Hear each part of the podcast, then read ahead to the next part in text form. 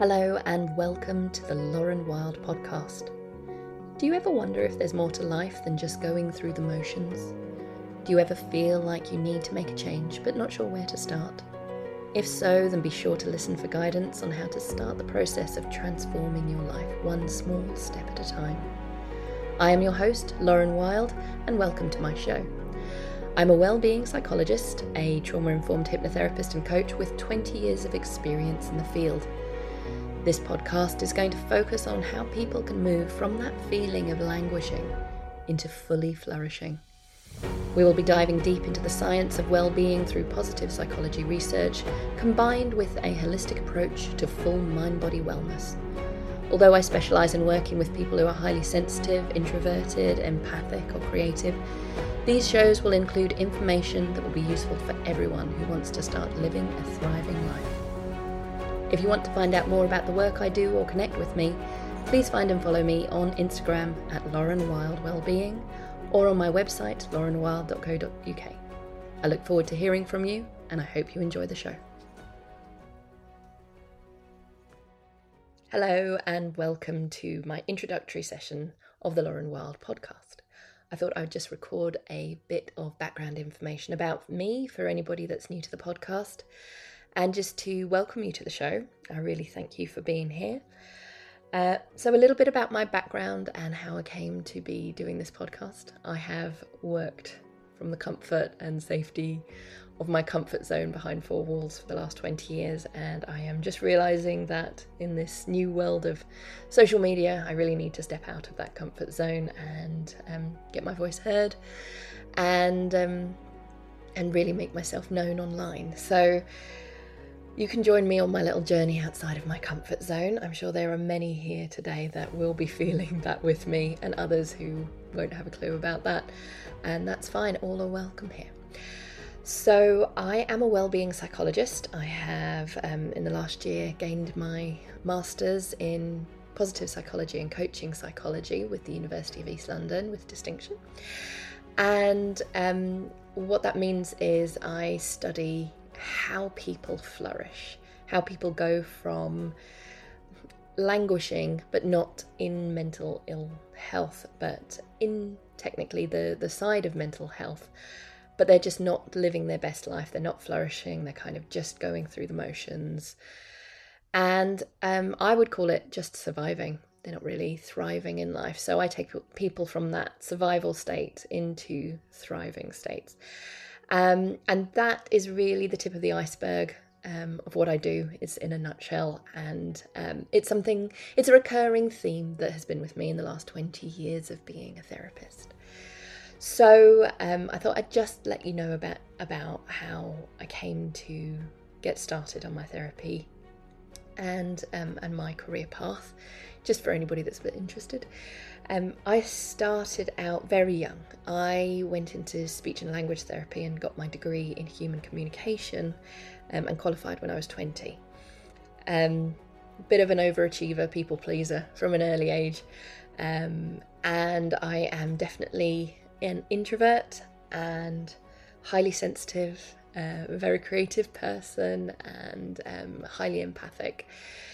And um, I don't just mean I'm good at putting myself in other people's shoes. I will literally well up if there's somebody in the room that is upset. And obviously, that can be a little bit of a difficult situation when you are not working with other people who understand that. So, I have realized over 20 years of being a therapist, going from that that phase of starting out in therapy where you say yes to everybody because you're just so pleased that someone's willing to come and, and pay for your services.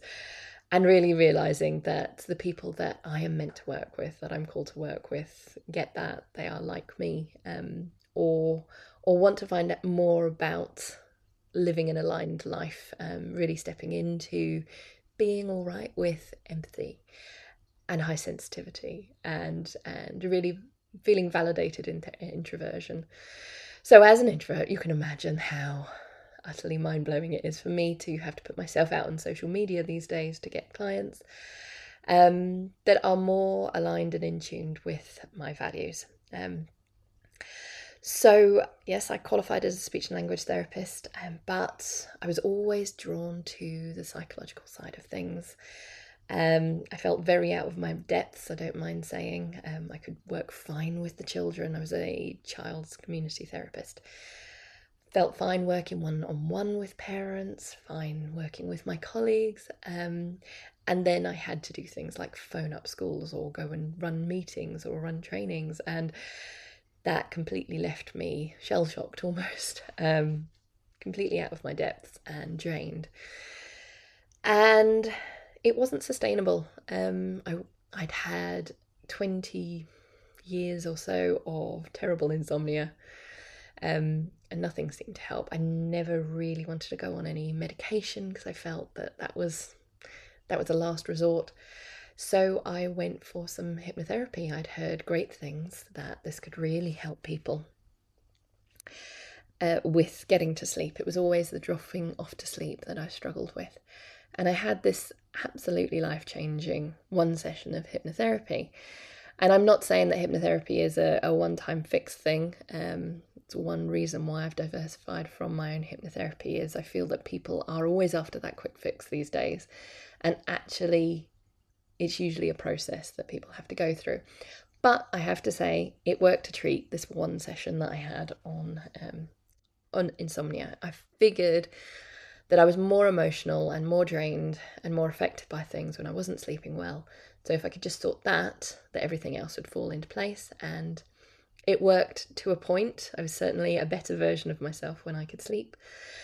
However, I needed to really deal with the fact that I wasn't in a job that really sparked joy. Um, it didn't really light my light me up. I was spending a lot of time doing admin and not a lot of time doing the therapy, and I felt like I was dealing a lot with the the symptoms of deeper inherent issues, um, family dynamics, and things like that. And I wasn't trained to deal with that, and n- nor would it have been right for me to bring that into my speech therapy sessions. So I decided to retrain as a hypnotherapist. It was a really big point in my life because I'd had this real science background. All the people in my family were very much business people. I was really the only creative person, and um, I had this really sensible job that would have employed me for the rest of my time in NHS. I would have, you know, there's always they're always crying out for speech therapists, and it's a great job. It just it just wasn't for me. And I'm a great believer that if something's broken, you should fix it, or if um, if you want something to change, you should go and change it. You shouldn't just keep doing it and expect a different outcome. It's a quote said by many people. If you keep doing what you're doing, you keep getting what you're getting. There's many people and many different variants of that, but I'm a I'm a great believer in in change. And so I retrained as a hypnotherapist while still working as a speech therapist. And it just was life changing. It was amazing. It was suddenly so evident that I was being drawn towards finding my meaning and purpose in life, which was helping people deal with things on um, a more um, unconscious level. Uh, I still really shied away from everything hypnosis adjacent that was maybe what people describe as being more woo woo. Um, not sure I'm a fan of that term, but you know, more um, esoteric and um, non science backed. So I really dive deep into the science backed er- arena of hypnotherapy. Um, so I worked a lot with IBS and insomnia and fertility and um, those areas which have actually had money ploughed into the scientific research to back it up. And and it was great. And I've worked as a hypnotherapist ever since. However, as I say, I kind of veered in different directions along that path. Um, so originally, I was a very much a generalist hypnotherapist. I did do my NLP practitioner qualification. So um, I branched out. Um, I left speech therapy once my hypnotherapy business took off and traveled around Europe seeing people um, in person and online, and then specialized in helping people with their fertility journey. So, whether that was um, primary or secondary infertility, um, working through birth trauma, pre or postnatal um, depression, perinatal well-being, um, and hypnosis for childbirth.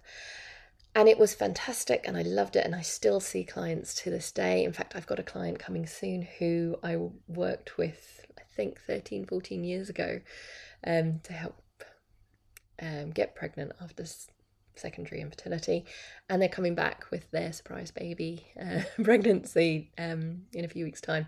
So that's amazing. That's just wonderful and lights up my soul. And I love the thought that there are some babies out there that maybe wouldn't have been in the world had I not worked with their parents, and that that brings me great joy. So, and then I had my own children, and it was really validating because I'd grown up my whole life being told you'll never be able to have kids without lots of pain relief, lots of epidural injections, um, because I'm too sensitive. I, I feel pain too much, I feel everything too much.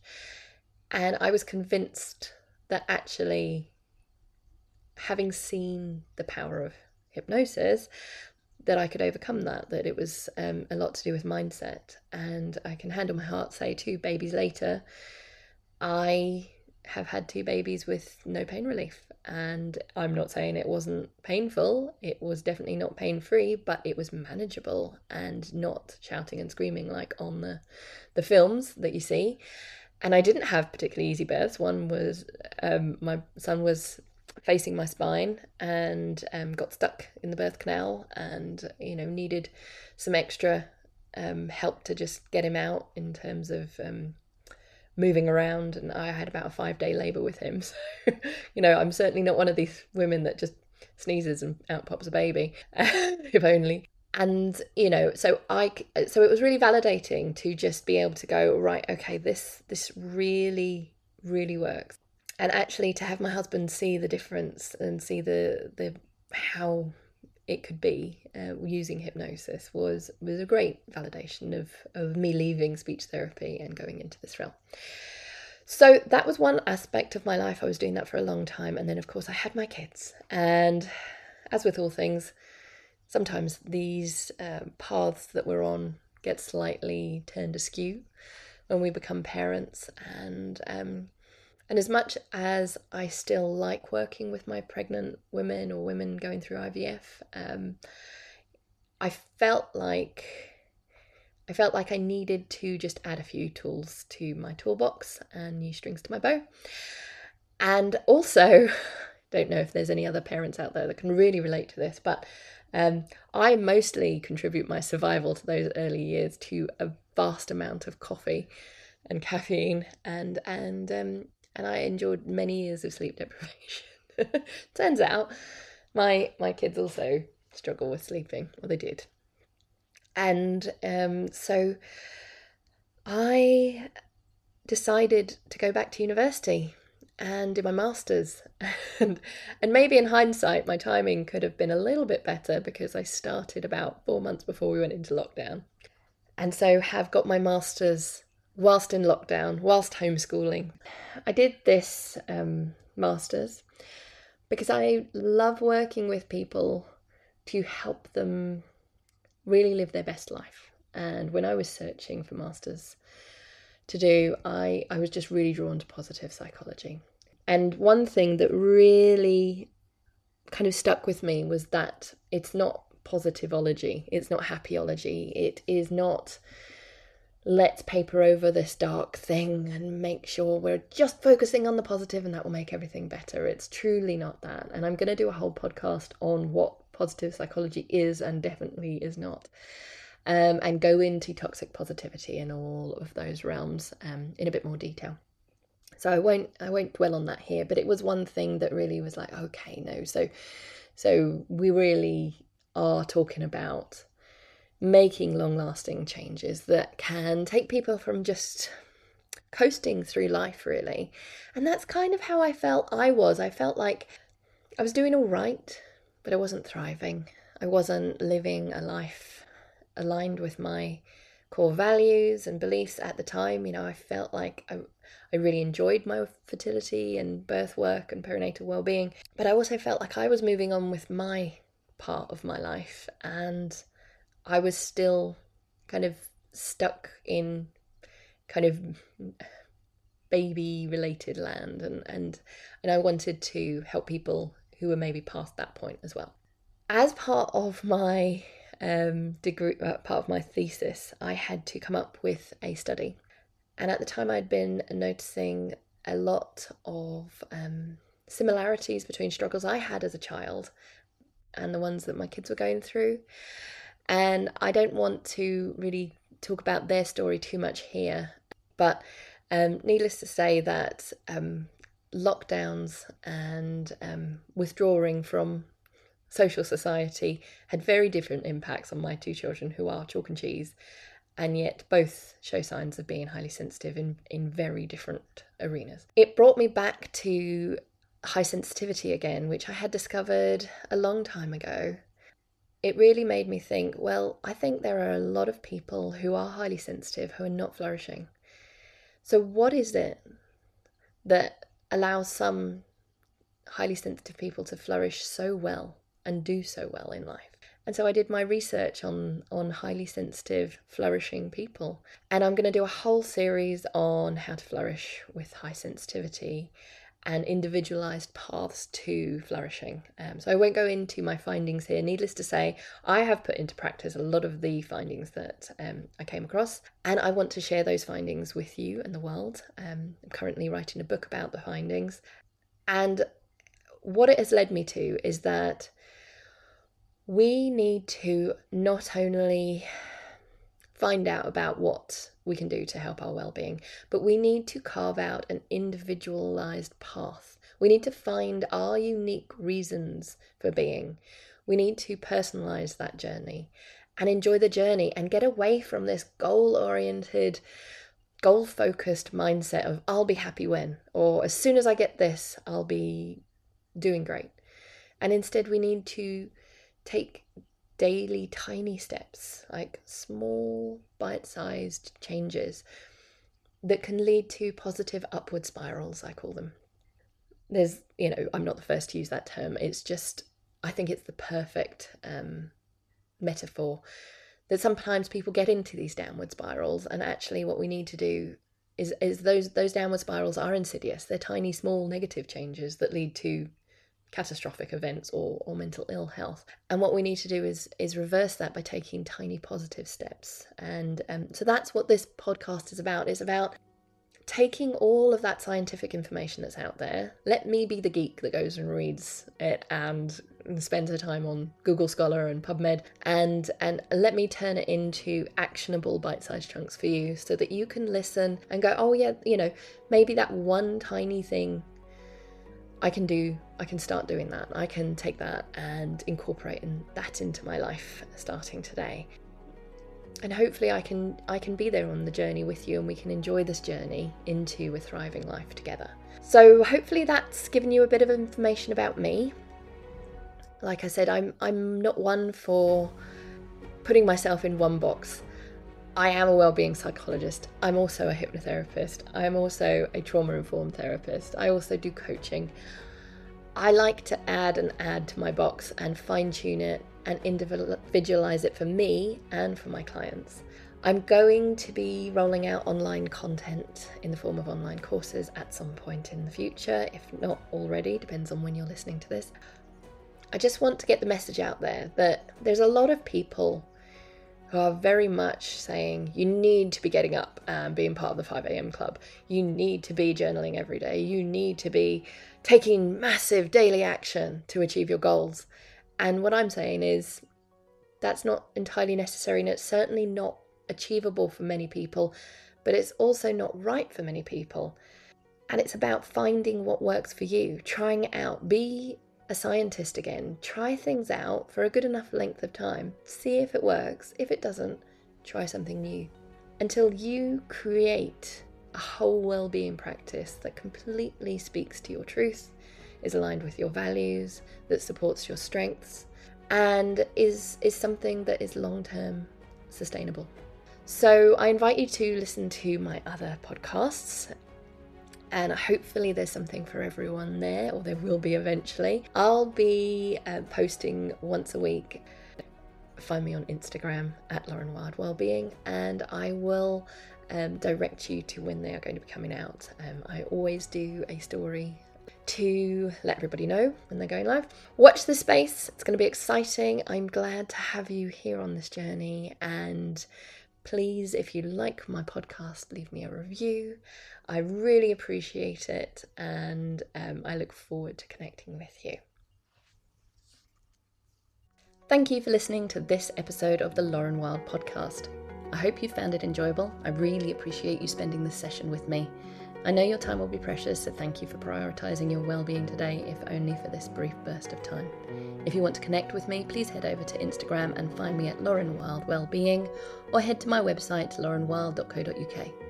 I hope you find new ways to flourish starting today.